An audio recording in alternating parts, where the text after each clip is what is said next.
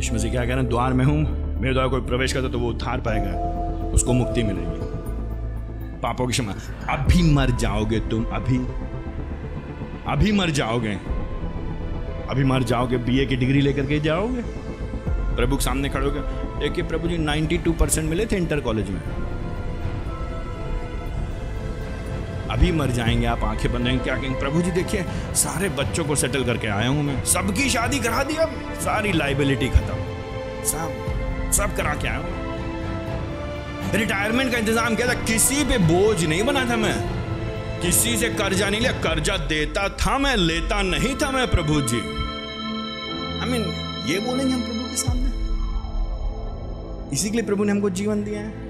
इसीलिए उद्धार यही है this is what salvation is is this what salvation is उद्धार प्रभु जी जब दे रहे हैं तो किस चीज़ की बात कर रहे हैं? यीशु मसीह बात कर रहे हैं मृत्यु से जीवन की ओर जाने की अंधकार से ज्योति की ओर जाने की।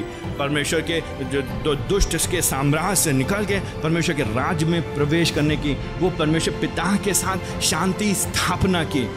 एंड यह सच्चाई को जानने के कि चाहे मेरे पास कुछ है या नहीं है, यह आश्वासन है मेरे पास कि मेरी आँख अभी बंद हो जाएगी।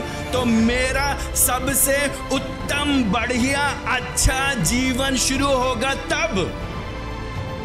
हमारा अच्छा जीवन, सबसे उत्तम जीवन, सबसे बढ़िया जीवन, सबसे सुरक्षित जीवन, सबसे समृद्ध जीवन, सबसे सफल जीवन, सबसे आरामदायक जीवन शुरू होगा जीवन के बाद का जीवन।